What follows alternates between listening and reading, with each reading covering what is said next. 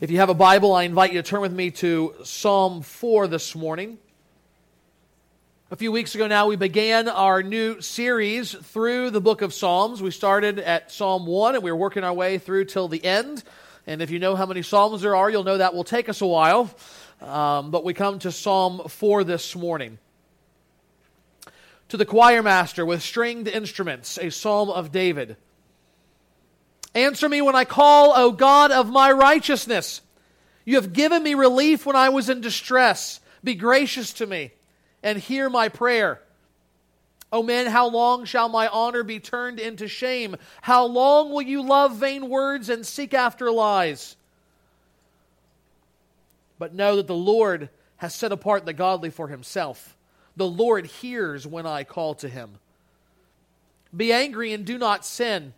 Ponder in your own hearts on your beds and be silent. Offer right sacrifices and put your trust in the Lord. There are many who say, Who will show us some good? Lift up the light of your face upon us, O Lord. You have put more joy in my heart than they have when their grain and wine abound. In peace I will both lie down and sleep, for you alone, O Lord, make me dwell in safety. May God bless the reading of His word. Unlike Psalm 3, which we looked at last week, there isn't much by way of historical detail in the superscription or the actual content of the psalm to give us a clear idea of the background, the situation that caused David to pen this work. And frankly, when you read the commentaries, there's no consensus there either. There's lots of ideas about what's going on, but no consensus is okay because with, even without the exact historical context, we have everything in Psalm 4 to understand and apply Psalm 4. What's clear is that David wrote this while feeling uh, as one under pressure from various sides. He's under criticism and attack, as we saw in verse 2. It's the kind of thing that can weigh heavy on someone and drag you down to despair. But this psalm is no simple lament. It's not simply calling out to God uh, in, in sorrowful ways.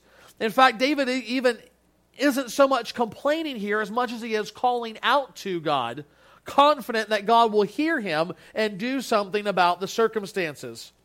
In fact, what's striking about this is that David makes clear he is so confident in God that despite all of this pressure, despite all of this slander and malicious talk, he has no problem laying down and going to sleep when the day is done. Because of this emphasis, many have called this an evening psalm. It's the kind of prayer that God's people, even today, should be able to pray when the day is done and we are about to rest our heads and our hearts for the night. Instead of stress and anxiety, we should be able to have joy and peace because we are confident in God. So, as we begin to think through this psalm today, we have to ask the question is that how we sleep at night? Uh, do we have trouble? Do we toss and turn? Simply because of all the worries that are going on in our life, all the things that concern us? Or are we like David? Though pressed on every side, we are confident in God and have no problem giving all of our cares over to Him. If that is us, if we are like David, then I invite you to come alongside and rejoice with him in this psalm. But if you're not like David, I invite you to come alongside him and learn from him. See why you can sleep soundly and confidently in God. Learn how to find rest for your soul, not with confidence in anything that you do or are able to do, but with confidence in God alone. That's what we see in the life of David here. We see to begin with that David has confidence, that he is confident in prayer. He is confident in prayer. David begins with a sense of urgency uh, we, we saw that uh, David will address, even correct other people through the course of this psalm, but don't miss where he begins. Before he begins talking to anyone else around him, he begins by talking with God. That's his first response in trouble. He says in verse 1 Answer me when I call, O God of my righteousness. Uh, what drives David to pray? The character of God when we look across the page of the Bible, he's not alone in this. And so, if we want to have confidence in prayer, then we must also reflect on God's character. We need to reflect on God's character. When David calls on the God of his righteousness, he's being clear on two things. First, that he believes God is himself just and righteous. Because of that, David knows that regardless of the slings and arrows of his enemies, God will vindicate him. God will be the one who ultimately judges him and proves him to be innocent. Though he is misjudged and slandered by his enemies, God knows his heart, and God will judge him in righteousness. William Plumer says, In the sight of God, we are all sinners and so deserve no good thing from him. Yet we may be very much wronged and injured by the opinions, words, and actions of men. In such case, we may plead our integrity and ask God to defend the right, because he himself is righteous. And so David calls out to God as well, because you are a God of justice and righteousness. Do something when you see injustice and unrighteousness prevailing. But there's more here as well. When David says, Answer me when I call, O God, of my righteousness, he acknowledges that he is not righteous in and of himself, but rather God is the giver of David's righteousness. He is standing before the Lord not because of his own doing, but because of the Lord's own doing, what God has done for him in his life. Though David could not clearly see, as we do today, our justification in Christ through his greater Son Jesus, the one whose righteousness is counted as our own when we put our faith in him, he nevertheless understood that God was the source of his righteousness. God was the source of his people's justification. Our standing before God, our ability to call out to God in prayer, is not about whether or not we are perfect. It's not whether or not we, it's not about whether or not we are sinless. It is about what God has declared us to be in his Son. That is, that is our confidence. And so we have confidence before God in prayer, if we reflect on His character, if we remember who He is and what He has called us to be, but also if we remember God's help. If we remember God's help. Notice the past tense in David's words, verse 1 You have given me, you have given me relief when I was in distress. That word distress has behind it this idea of being in a tight place uh, like grapes in a press. David is uh, stuck. He has nowhere to go. But he says, I remember a time when you brought relief to me in a situation like that. Just as his distress was closing in on him, God brought open spaces. He brought relief and allowed him to have some breathing room. David is praying, he's calling out, he says, I don't have any resources of my own. There's nothing I can do to fix this situation, but you can help because you've helped me in the past. You've done this kind of thing before. I've called out to you and you've answered. Therefore, I'm calling out again, knowing just as you brought relief before, you will bring relief now. And once again, David's remembering of God's past grace points us back to God's character, doesn't it? God is not like his people. We may be fickle, we may be inconsistent, but he is not one of the things that my kids enjoy reading are stories of, and the mythologies of the Greek and the Roman and the Norse gods. And, uh, you know, they have they learned about these things at school and, and their mythology sections, and so they, they read about them and they enjoy those things. And at one point, we're driving in the car, I said, I want you to, to think about all that information you know about all those things about Zeus and Apollos and all those things. I want you to think about that. Now, I want you to compare those things to the God of the Bible. What differences do you see between them, the gods the ancient peoples worshipped, and the God of the Bible? You have these so called gods of mythology that are really just examples of exalted humanity. They have power and authority, but they are just as selfish, selfish, lecherous, erratic, and capricious as we are. One minute they are befriending someone, the next they are cursing them or killing them because of some small slight or injury to their reputation. Loved ones, that's not the God of the Bible. That's not the God of the Bible. David was able to look back over the course of his life and see times when God has been merciful to him, and he knows God is a constant in his life. God is always consistent with his character. He's never capricious. He's never going to get to the point where he says, You know what, David, just forget the whole thing. I'm tired of it. You're too much work. I, am done. I was looking for a low maintenance king. You are high maintenance. I can't handle it anymore. God's not like that. He's not like that. He has provided help in the past, and David knows he will continue to provide help in the present because he has committed himself to his people.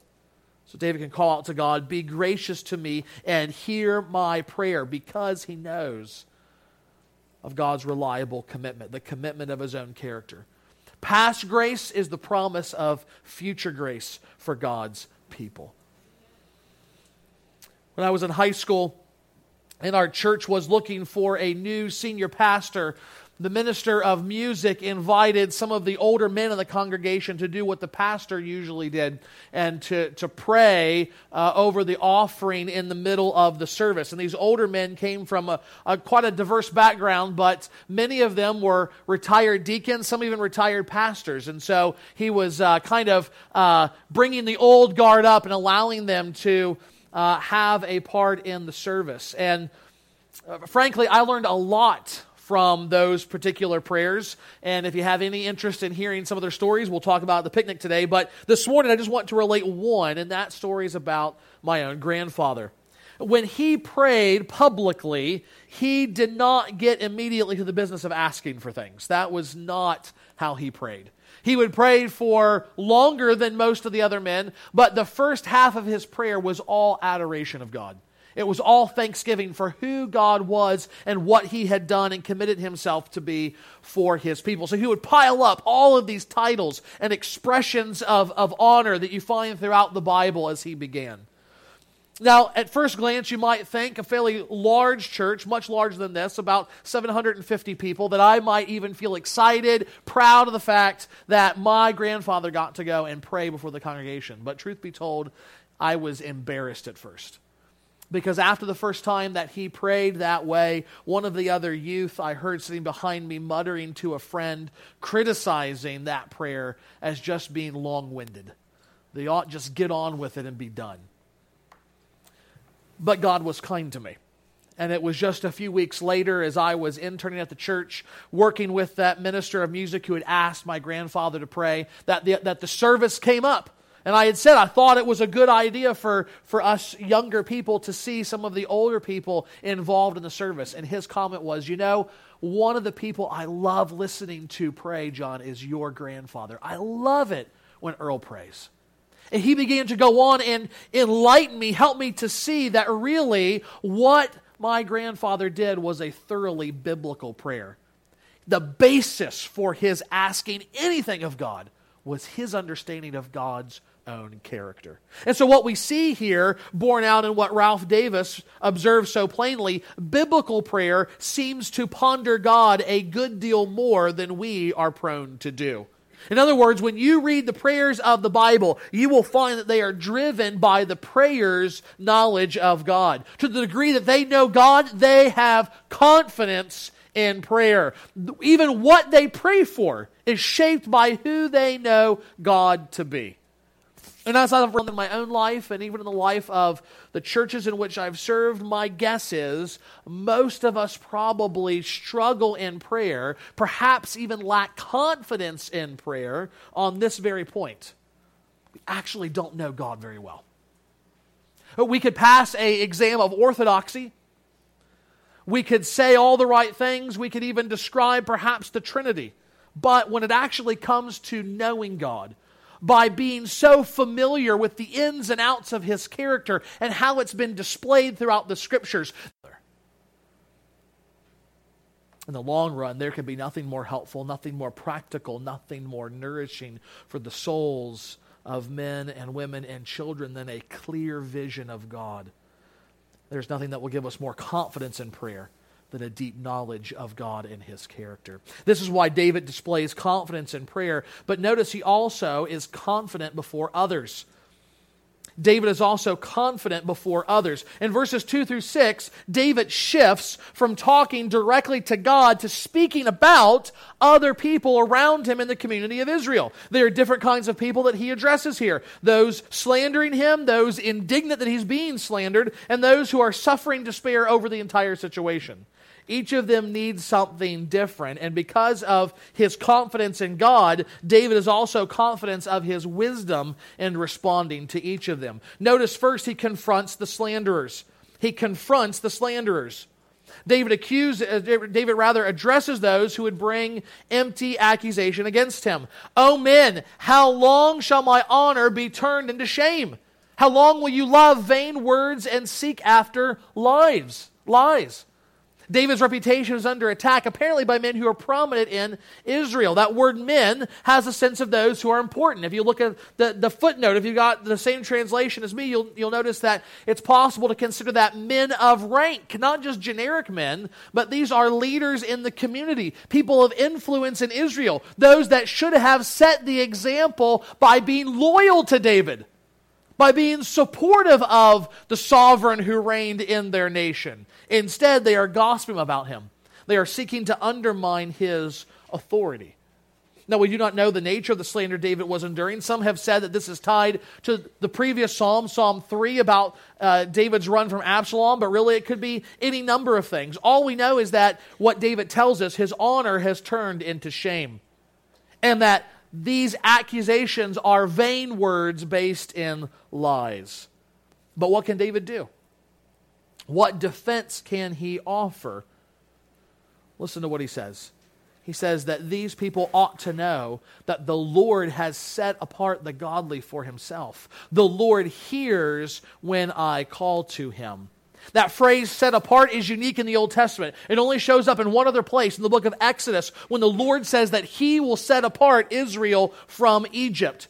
So you'll remember when God redeems his people from Egypt, he sends all manner of plagues upon that nation blood and boil, boils, flies, and frogs, even the death of the firstborn, all throughout the land. But what did he do? He set apart Israel for himself. The land of Goshen where they were living was not afflicted at all by these plagues. Why? Because he was going to set them apart not just in the land of Egypt, but out of the land of Egypt to bring them to their own land, the promised land, that they might be his special people from among all the nations of the world. And now David is saying that he also is set apart. He is part of the godly. He is part of those who have received God's covenant promise of unfailing love and who have responded with faithfulness and love to him. Now that describes all those in Israel who were true Israel. That is to say, not just ethnically descended from Abraham, but true, tr- true children of Abraham by virtue of their faith in God. But it especially described David. He's not just an Israelite, but the king. And he's not just the king, but he is a special king whom David has entered into a special covenant relationship with.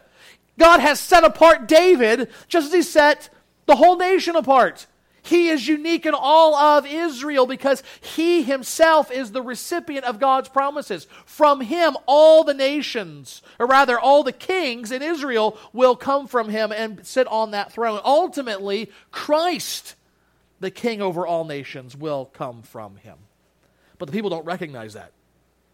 The people have failed to remember that he is set apart by God, that he is the godly one, that God will hear his prayers. This week I read how Paul Boller, a historian, recounted that on a, a certain day uh, in the um, turn of the 19th century, there was a muddy farmer who entered a Baltimore hotel looking for a room. Uh, the proprietor was there working the desk. He kind of looked this guy over, not much to look at, and said, We don't have a room to offer you. And the man got a little indignant and said, I, I, I need a room for the night. I, have come here. I need this room. And he said, uh, We don't really have anything. So the guy left and he went and found a room elsewhere. But word by the end of the day came back to the proprietor of this hotel. And it turns out that that man was actually Vice President Thomas Jefferson, who had come from working in the fields of his own farm. You know, back when politicians actually did work. he sent word immediately and said, Oh, I'm so sorry, uh, Mr. Vice President. Come back, you have any room you want. And he said, Forget it. Forget it. Nope, I'm quite happy where I am. If you don't have space for a dirty farmer, then you do not have space for the vice president. Now, here's the thing the hotel owner treated Jefferson poorly, obviously, but did it change who Jefferson was? Not at all. Likewise, it frankly doesn't matter what other people think of us, it only matters what God knows us to be. The opinion of others is not going to change who we are. It can't. So today, those of us who are children of Abraham through faith in Christ, who have been set apart from the world, have a clear defense against any charge, any false accusation. Paul reminds them in Romans 8, he says, Who shall bring any charge against God's elect? It is God who justifies. Who is to condemn? Christ Jesus is the one who died. More than that, who was raised, who's at the right hand of God, who's interceding for us. Who shall separate us from the love of Christ? Shall tribulation or distress or persecution or famine or nakedness or danger or sword? No. In all these things, we are more than conquerors through him who loved us. So, like David, even today as God's people, this is the confidence we have in the face of slanderers, in the face of the world who would mistreat us, who would, who would misrepresent us, who would besmirch us in the name of our Savior. This is our confidence, God's own election of us, Him setting us apart in Christ from the world that secures our eternal redemption. David here not only corrects those who are slandering him, but notice he also counsels the indignant. He counsels the indignant. You understand that not all in Israel were slandering David. Not everyone had their hearts set against him. Some were loyal to him, some were faithful to him and loved him. And because they rightly loved their king and were loyal to him, because they saw that he was the one set apart by God, they were incensed that he was being treated so poorly by others. They were trashing his reputation in public, and that made them upset. what does David say to them? Be angry and do not sin. Now, when I saw that, number one, I immediately remembered Paul quotes that in Ephesians, right? Be angry and do not sin, don't let the tongue go down on your anger. But more than that, what came into my mind was just a few months ago, I heard a speaker at a Christian uh, conference type event, and he was adamant that it was always sinful to be angry. Always. It was always sinful to be angry. Now, I struggled with that when I was listening to that. But even here, I come and I see David's instruction be angry and do not sin. How are we to understand this? Now, I will gladly concede that even as Christians, we are most, more often than not, wrongly angered, right? Uh, I would go on to say probably even 95% of the things we get angry about is sinful. I mean, stupid things. Uh, we, we, we, take large offense over small matters. We get angry when the, the screwdriver slips out of the screw and we bang the head of the screw. What has that inanimate object done morally wrong to you? Why are you angry at it? Uh, um, in fact, Jonathan Edwards makes the argument that he should never be angry at an inanimate object because they are all under the sovereign reign of God's providence, and therefore we're actually angry at God. That's a stab in the heart to most of us. My, my point is, though, if, if, even if most of our anger is misplaced, James says we ought to be slow to anger. Proverbs says that there are spiritual virtues and practical benefits of being slow to anger. David seems to say it's okay certain times to be angry. So, how do we know?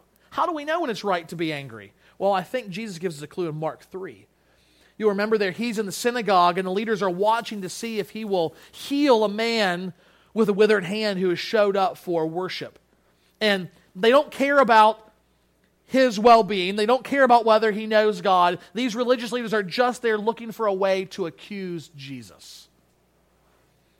And Mark says that Jesus looked at them with anger.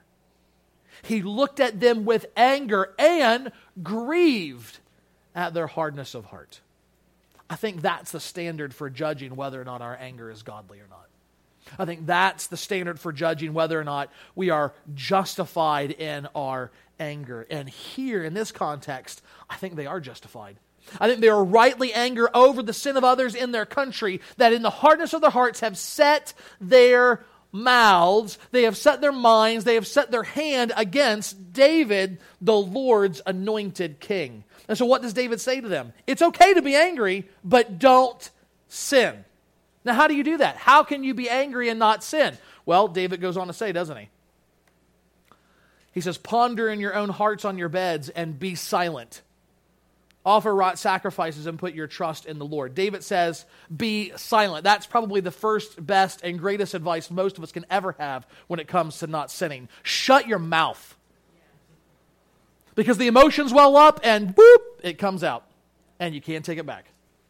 And even though we're all taught sticks and stones can make my bones, but words never hurt me, they do. I would rather have sticks and stones. Words cut and bruise and leave lasting marks that sometimes never go away.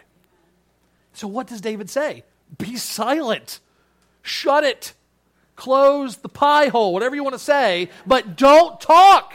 That's what he says. He says, instead, ponder in your own hearts on your bed. Think over the situation. Think about your motivation for responding the way that you want to respond. And the privacy is your, uh, of your heart is between you and God as you lay in bed at night. Examine yourself in light of God's own character. But more than just reflect in silence, he says you also need to offer right sacrifices and put your trust in the Lord. That is, live the way that God's told you to live. Offer right sacrifices, which means don't go out and do something sinful, then offer a sacrifice just to make it okay. That's not what God wants.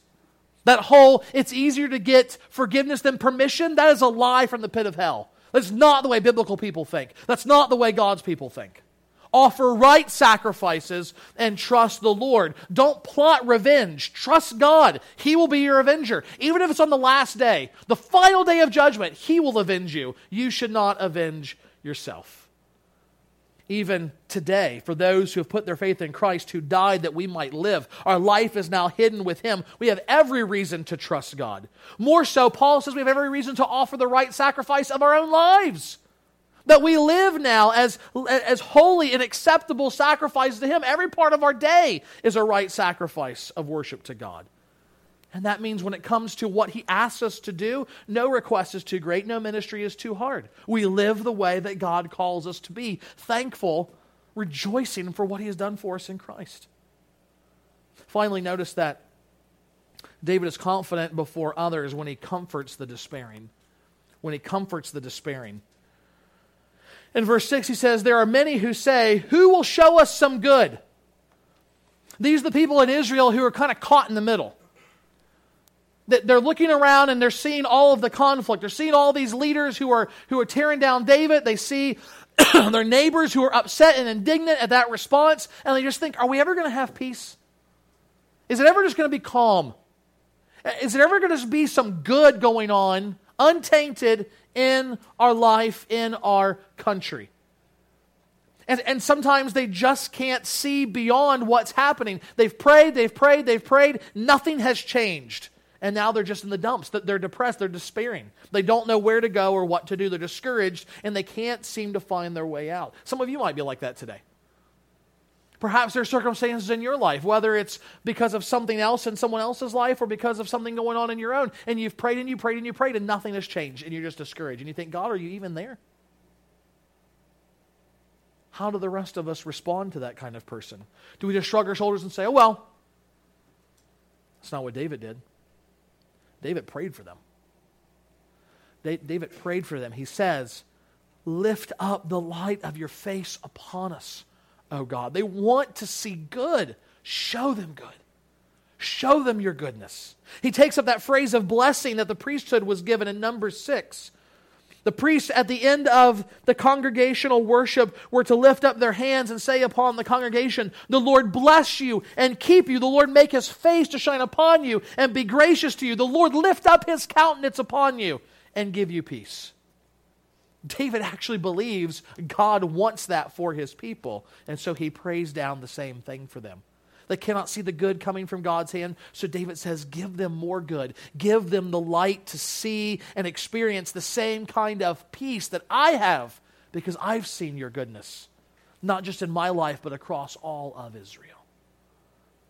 We see here that David was confident in prayer, he was confident before others, and finally, he's confident to rest. He's confident to rest. Here, David returns addressing God directly in prayer.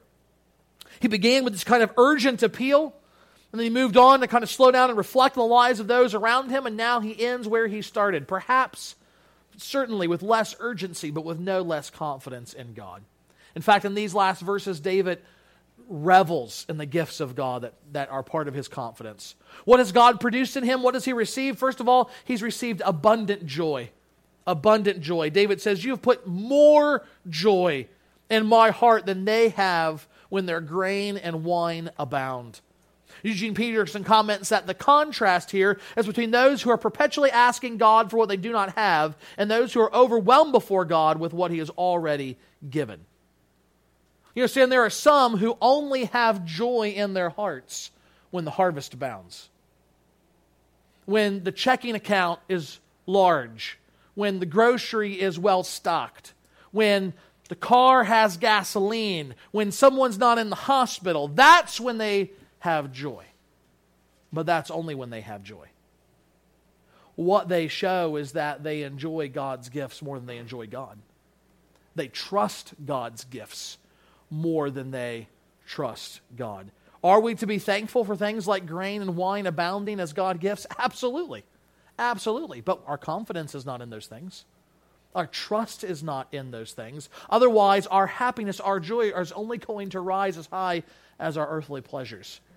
It's never going to rise above into the heavenly places where our life is hidden with Christ.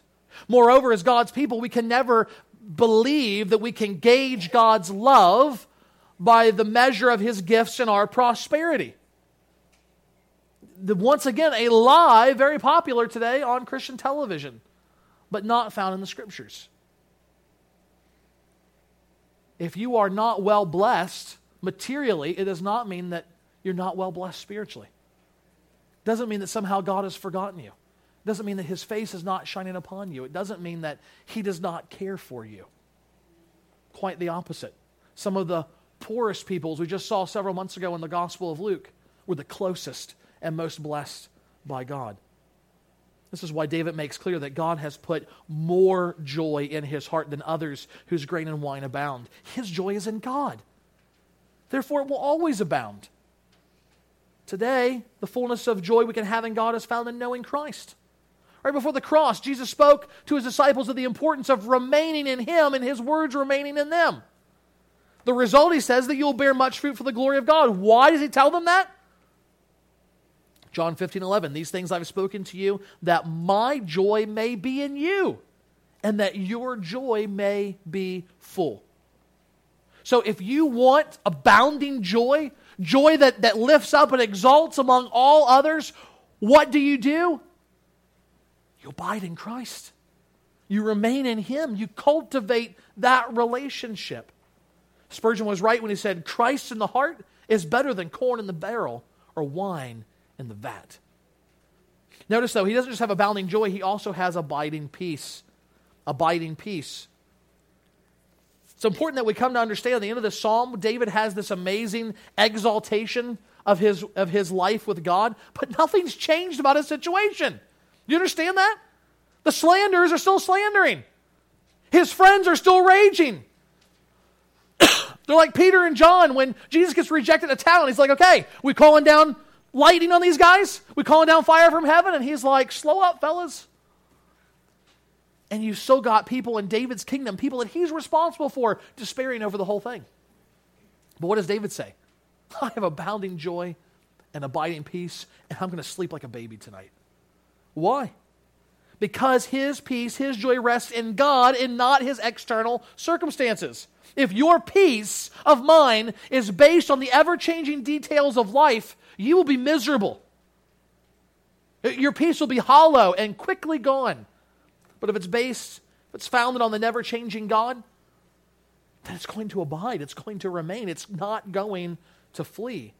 That's how the godly sleep not in fits of turmoil, worried and haggard by life's demands and disappointments, but as Calvin says, like David, who, protected by the power of God, enjoys as much security and quiet as if he had been defended by all the garrisons on earth. It's no surprise that we see the same kind of joy and peace in this new covenant as David did in the old covenant, perhaps even more so. Paul can sit in a Roman prison for the gospel, doing about the most godly thing you can imagine in the world, planting churches, spreading the sweet aroma of the saving name of Jesus Christ and now he's locked up for it. But he writes to his cherished friends in Philippi Rejoice in the Lord always. Again, I will say, rejoice. Let your reasonableness be known to everyone. The Lord is at hand. So do not be anxious about anything, but in everything, by prayer and supplication with thanksgiving, let your requests be made known to God. And the peace of God, which surpasses all understanding, will guard your hearts and minds in Christ Jesus. If King David can have abiding peace, how much more the most humble person who knows the Lord Jesus Christ. This is the vision of the believer's evening prayer. It's a time to lift up our concerns to God and leave them at the throne of grace, knowing that we are secure in Christ, kept by the Father who loves us, sleeping like a newborn, confident in God alone. On October 16, 1555, Two men, Nicholas Ridley and Hugh Latimer, leaders in the Church of England, were executed publicly on the streets in London. Though once influential bishops in the Church of England, Queen Mary was loyal to the Catholic Church and sentenced them to death when she took the throne. They would be killed by burning at the stake, and for Ridley it was an especial, especially painful thing as the flames did not burn quickly. The night before his execution, Ridley's brother came to him in prison and offered to stay with him in his last hours to comfort and encourage him. But Ridley refused, saying he meant to go to bed and sleep as quietly as he ever did in his last night of life. Ridley did not fear the pyre, for he knew he would die honoring Christ. Now, I read that, and frankly, I have a hard time putting myself in Ridley's shoes. Not just because the situation is so foreign to me, but because I, I just wonder w- would I be that cavalier? Would I be that carefree to sleep well, to sleep soundly in, in Christ? But then Dale Ralph Davis splashes some cold water on our face when he comments about this scene. And he says that we ought not think this is unusually heroic or utterly unreal. It's just what happens to helpless believers who throw themselves upon the God who keeps them. Today, where does your confidence lie? in what you have, and how you live, or in God alone? Tonight, when your day is done and your head lays down, how will you pray? How will you sleep? Father, so thankful for your word, for the encouragement that it brings, for the correction that comes to our minds and our false way of thinking. Father, much like Israel in Egypt was corrupted by the pagan culture around them, so it is very easy for us in this country to be corrupted by the pagan culture around us, perhaps in ways that we're even unaware of. But the influence is there, and we constantly need your clear, illuminating word to cut through that fog of unbelief, to cut through that fog of wrong thinking, to help us rightly know and understand you and how we ought to live by faith. Well, we pray tonight that this, or this morning rather, that this, this psalm of David would bring comfort to us this night and for many nights to come. That this would be the example for how we would come to you at night. Not worried, not confused, not begging and pleading, but Father, lifting all our requests up to you, knowing that you love and delight to defend your people, and that we can have peace which passes understanding because of who we are in Christ Jesus our Lord. It's in his name that we pray. Amen.